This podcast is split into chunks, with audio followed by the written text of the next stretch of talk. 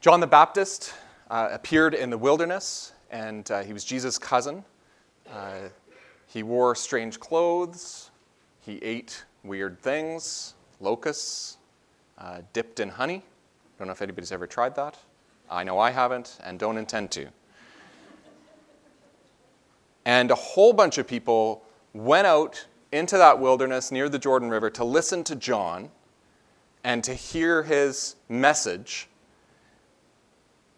But it was a tough message. I, am not sure we would be flocking to people who have the message that, that John has. His message is basically this repent. And uh, repent is one of those uh, churchy words that we might think we know what it means, um, but it's also got a lot of baggage. Most of Christian history, people have thought that repent kind of means feeling bad or feeling sorry.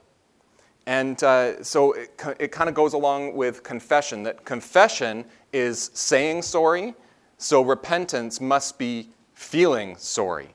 And you need both of those things, the thinking was, in order to get forgiveness. So you've got to be sorry, repent, and then say sorry, confess, and then you'll be forgiven. This is wrong, I'll tell you right now. This is not really what the Bible says. And we need to actually get back to what this word really means in the Bible. It's a Greek word, metanoia, and it, at its most basic level, it just means change of mind. That's what repent means. It just means change of mind. And you can even find the, the roots of this idea in the Old Testament. So the New Testament is where you hear this word, metanoia, in Greek. In the Old Testament, you'll find uh, this concept that gets built of a conversion or a reconversion of one's heart. Um, and often the way the Old Testament talks about this concept is in uh, the idea of turning. So you're going in one direction and what needs to happen is you need to change. You need to make a course correction. You need to turn. It might be a total turn. You might be going a totally opposite direction to, to God, and you've got to turn and make a 180 degree turn and head toward God. But it could also be that you're just off the mark. You're just missing the mark a bit, and you need to turn a little toward God because you're not quite there. And this is kind of how the Old Testament builds this concept when John comes on the scene and says, Change your mind. Repent. Another way of maybe thinking about this is sort of a, a change of, of self.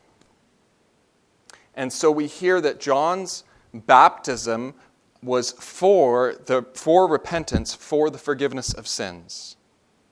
And so we still have this built in idea of there's a change of self in order to receive forgiveness. So if you change, you can receive forgiveness, and the idea is you're going to then become a member of God's kingdom. In other words, you are, are then under the protection of the king. Now, John has more to his proclamation than just repent. He also has this idea that he talks about that one is coming who I'm not even worthy to untie the thong of his sandal. And that one who's coming will baptize you with more than water. So John says, I baptize you with water, but the one who's coming will baptize you with the Holy Spirit. And we heard from Mark's gospel today, and Mark just leaves it there, but in uh, Matthew and Luke, uh, it's added on to the end that, he, that John the Baptist said, He will baptize you with the Holy Spirit and with fire. And I think when John proclaimed this message, I think he really meant the same kind of thing that we think about throughout Christian history of, you know, repent now, and there's urgency because Jesus is coming, and he's coming with the judgment of spirit and fire. Like, fire is not kind of a nice idea, really, right? He's coming with fire, he's going to burn up what's bad. And that you can find in the Old Testament as well. That when God acts decisively, it's going to burn away the evil from the world. And so this is kind of John's message repent, but let's get it right, change of mind. But his reasoning is, is because one is coming with judgment, with the Spirit, and with fire. But right away, Jesus actually shows up, right? I mean, John was talking immediately. He's coming, and there he is. And Jesus comes out to John to listen to him and also to be baptized by him. So Jesus submits to baptism. And this is really surprising because why would Jesus get baptized by John? John's baptism and his proclamation is you've got to change in order to receive forgiveness, to escape the judgment. Well, Jesus doesn't need to change. Jesus hasn't done anything wrong, nor will he, nor does he ever. Jesus doesn't need forgiveness because there's no sin to forgive. And he doesn't need to escape judgment because he's the one bringing it, according to John. Yet Jesus submits himself to baptism. And I think there are three things that we can learn from the fact of Jesus getting baptized. And then there are three other things that happen when Jesus gets baptized.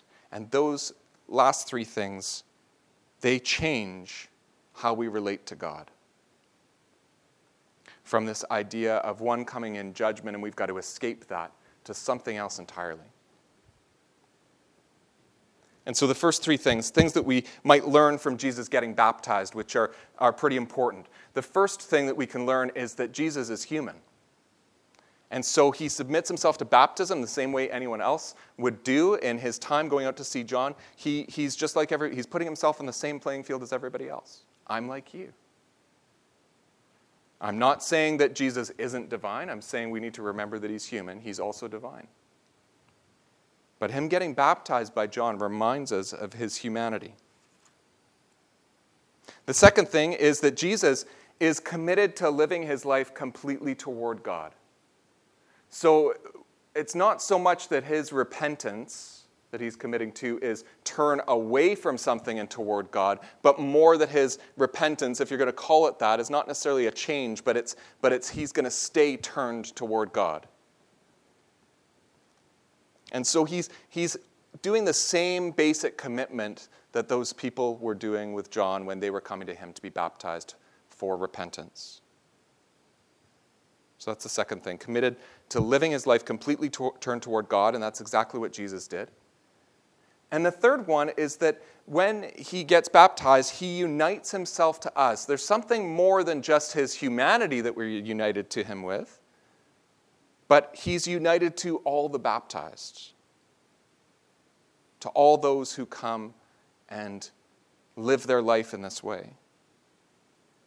And the great thing about this is that when Jesus gets baptized and then we move on and read about his life and his death and his resurrection and his ascension, and his reign, we, we see what a baptized life looks like. And so the third way is that he unites himself to us and is also an example for us. He shows us what a baptized life looks like. So those are good and important. But then there are three things that happen in Jesus' baptism, which would have been absolutely surprising in the moment they happened. The first is that it gets told that the heavens are torn open. And in Matthew and Luke, the word that's used is just simply opened, the heavens were opened. But in Mark, and I like Mark's version here, is he uses the term ripped apart. The heavens are ripped apart. It's kind of this violent word. And it's the same word that gets used at the end of the gospel when the temple curtain is ripped in two when Jesus is on the cross. So it's kind of interesting that it matches up with that end. But here, this is illustrating to us in a really uh, a dramatic way that with Jesus, there is now no barrier between heaven and earth. And both of those cases are true, where the heavens are ripped open, but also where the temple veil is ripped and it opens up uh, access to the Holy of Holies where it believed that, that God lived, God's presence was on earth. So that in Jesus now there is no barrier between us and God. He is the way. The second thing that happens in Jesus' baptism is that the Holy Spirit descends like a dove and lands on him. It's not that the Holy Spirit descends in the form of a dove. So uh, I know there's really nice art of a dove flying, um, but it's a metaphor, everybody. Um, it's uh, that the Holy Spirit descended like a dove, so the way a dove would descend, the Holy Spirit descended. We don't know what it really looked like in that moment, but I think for me, this is trying to say that something visible happened that, that people could see. And there was a descent out of the ripped heavens by the Holy Spirit. And I think what we can learn from this happening in Jesus' baptism and it, and it being visible and nothing horrible happening is that the Holy Spirit coming upon you is decisively a good thing. So the buildup that John is bringing, I think, is actually that the Holy Spirit, Jesus is coming, is going to baptize you with the Holy Spirit and with fire. It's this, it's this judgment image. But what happens in Jesus' baptism is the Holy Spirit descends like a dove. Like that's a much more peaceful image than the violence that, that John might be proclaiming. And a lot of translations will say, and alighted on him, or landed on him, or rested on him. I mean, that's not a, that's not a judgment image. And so you'll notice when we baptize Getty, right after the baptism, there's a blessing which asks for the Holy Spirit to be upon him and with him. And that's a good thing. That's not a judgment thing.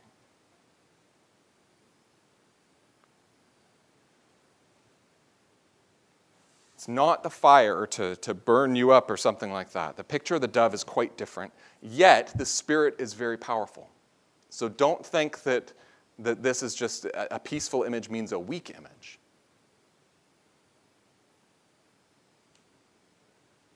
Now, we don't know uh, very much about the Holy Spirit. We don't talk about the Holy Spirit very much. And so we can spend a bit of time here just kind of thinking about well, what does it mean? Uh, like John says, I've baptized you with water, but he will baptize you with the Holy Spirit. He's right in what he says, even if he might not be thinking the same thing that actually happens. And I think what we've got to do is first get at what the word baptism is even about. Because most of us, when we think about baptism, we're thinking about what we do here, or in some churches where they'll have a big tank and we dump people under the water, or, you know, like that's what we think of as baptism. But the word baptism means to dip or to immerse in. And so, you know, ours, our symbolism isn't quite as good as actually getting dipping in, because we're not going to take Getty and try to dip him in here. So we've got to imagine right? That that's what baptism is about, is an immersion. So think about the phrase this way. John says, I've, I've dipped you in water. I, I've dipped you in the Jordan River. But when Jesus comes, he's going to immerse you in the Holy Spirit. See, see, that's a different thing than what we think of with baptism. He's going to immerse you in the Holy Spirit. See, in John's baptism, what happens is you get some water on you, and then you're left on your own. Repent, get on with it. It's up to you, it's up to the individual. The water is a sign that points to the individual's commitment to live a life of repentance, and then it's up to that person to live it out. But with Jesus, you are baptized with the Holy Spirit. It's no longer up to you, but the Holy Spirit who lives within you. Life in the Spirit of Christ isn't solely about repentance, although repentance is part of it. We're asked to change. But it's not about adherence or non adherence to the law, it's not about easing your conscience.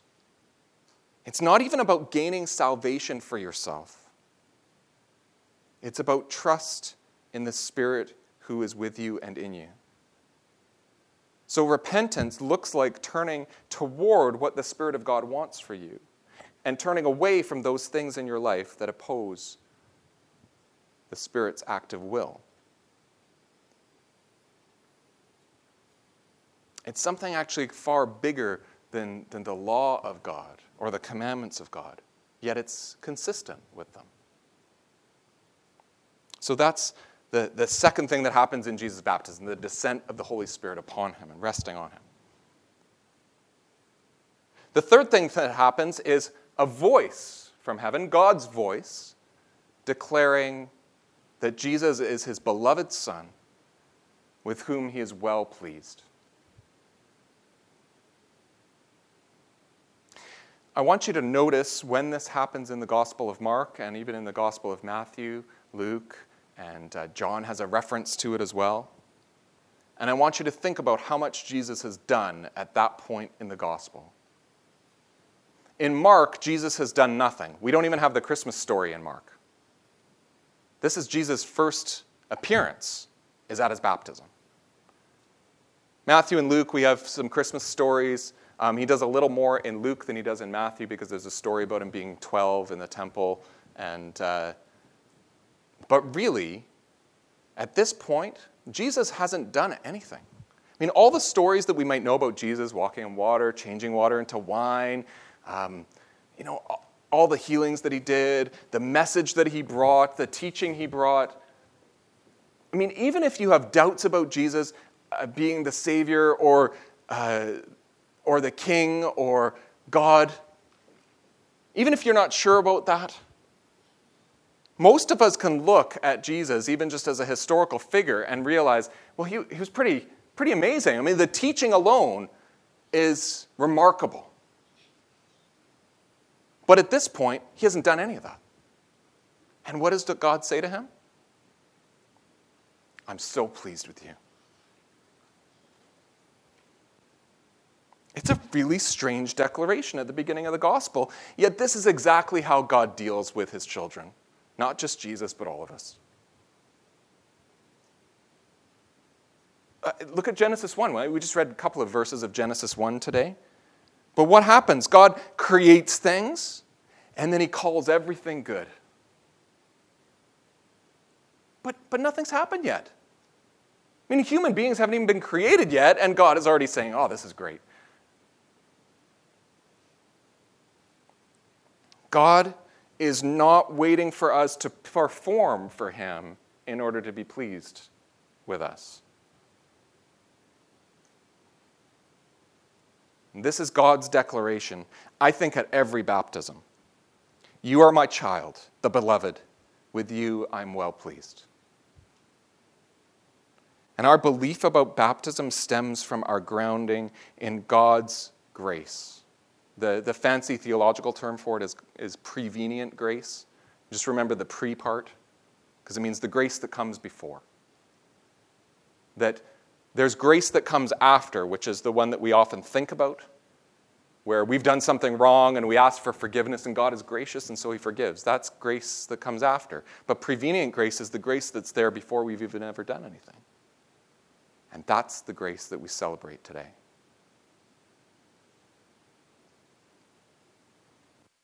This is why we'll baptize anyone of any age, because God's prevenient grace is for infants and children and adults. For anyone who has not yet been baptized and wants to trust their life to Jesus, or has parents who want to trust their child to Jesus, we'll baptize them because we'll put no restrictions on God's prevenient grace.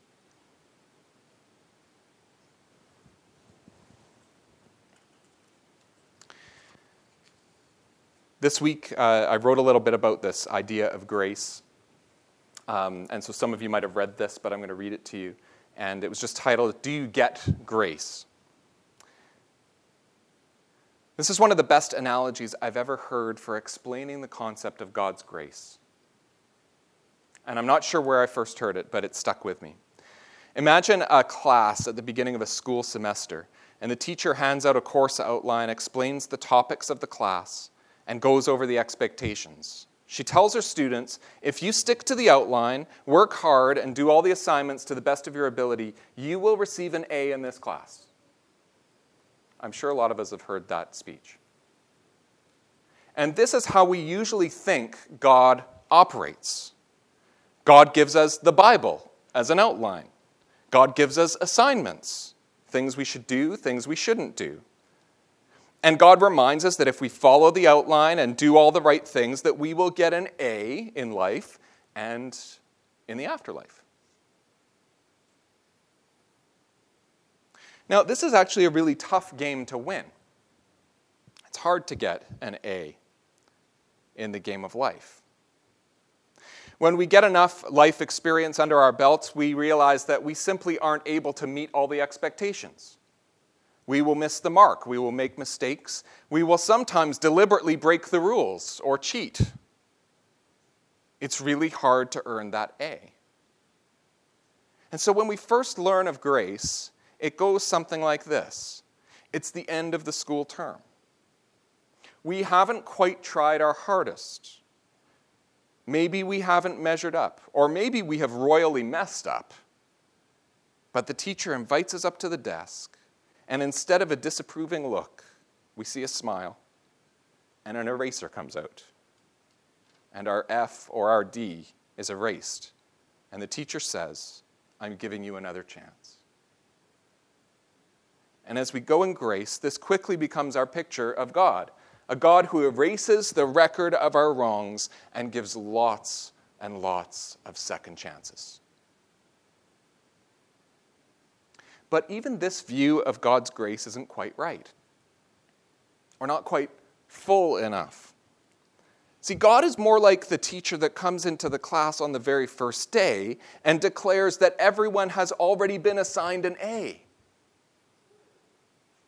And after that, God gives the outline, lays out the expectations, and asks for the students to work hard to the best of their ability. And yes, we'll mess up along the way, and God forgives and gives second chances, but God's grace is not just the response to the mess we make. God's grace is the starting point of our relationship with God. Biblically, we usually start with the banishment from the Garden of Eden and then spend an inordinate amount of time talking about the work it takes for restoration.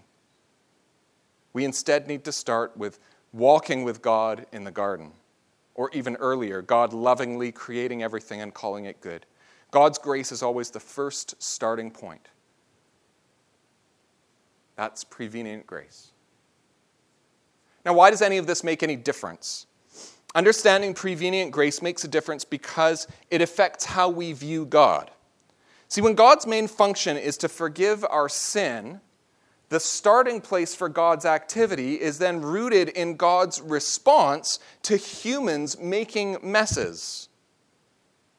And when we do that, we have a distorted picture of who God is in relation to us and who we are in relation to God. I want you to imagine a parent's starting place with their child being the child's disobedience. That's actually really hard to imagine. But try to do it. The parent, if, even if that's the starting place, can still be loving and forgiving. But what will happen is the child's view of the parent becomes that, that they're someone with authority who just likes to forgive them. Consequently, their view of themselves becomes as one who makes mistakes and needs forgiveness rather than as a beloved child. That might sound familiar about how we think about God. If the starting place for the relationship is the t- child's disobedience, it's far more likely that the parent will be viewed as an angry authority figure. That might sound familiar as well for how we view God. So instead of the starting place between parent and child being the child's disobedience, it needs to be simply love between them. If we do that, we're on the right track. This love includes the parent looking on the child and being amazed at the child's goodness. Parents, you know what I'm talking about. It also includes forgiveness when the child messes up but that forgiveness is never the starting place, it's a restarting place. Grace was abounding long before the child was ever disobedient. And so the child ends up seeing a parent who doesn't just love to forgive them, but a parent who loves them for who they are and forgives them when they make mistakes. We need to know that God's grace precedes anything we do or don't do, that God truly loves us unconditionally. Otherwise, any hope of a relationship with that God of infinite love, caring, and power will be distorted, and ultimately it will be emptied of any effect it may have on us. We need to claim a love that goes before us, surpasses us, and surprises us with its lack of conditions and lack of limits. Baptism celebrates the core truth that God loved us before we ever did anything. Baptism celebrates that anything that we do that is good or right is response to what God has already done for us in Jesus Christ by the Holy Spirit. And it's not that these things become effective in baptism. It's that baptism is a sign of God's grace, pointing to the reality of God's limitless and unconditional love. In baptism, the church makes a statement that we are claimed and marked as children of God. In baptism, we celebrate that who you are as a child of God is not defined by what you do, but is defined solely by God's grace and God's life giving spirit. Thanks be to God for his prevenient grace. Amen.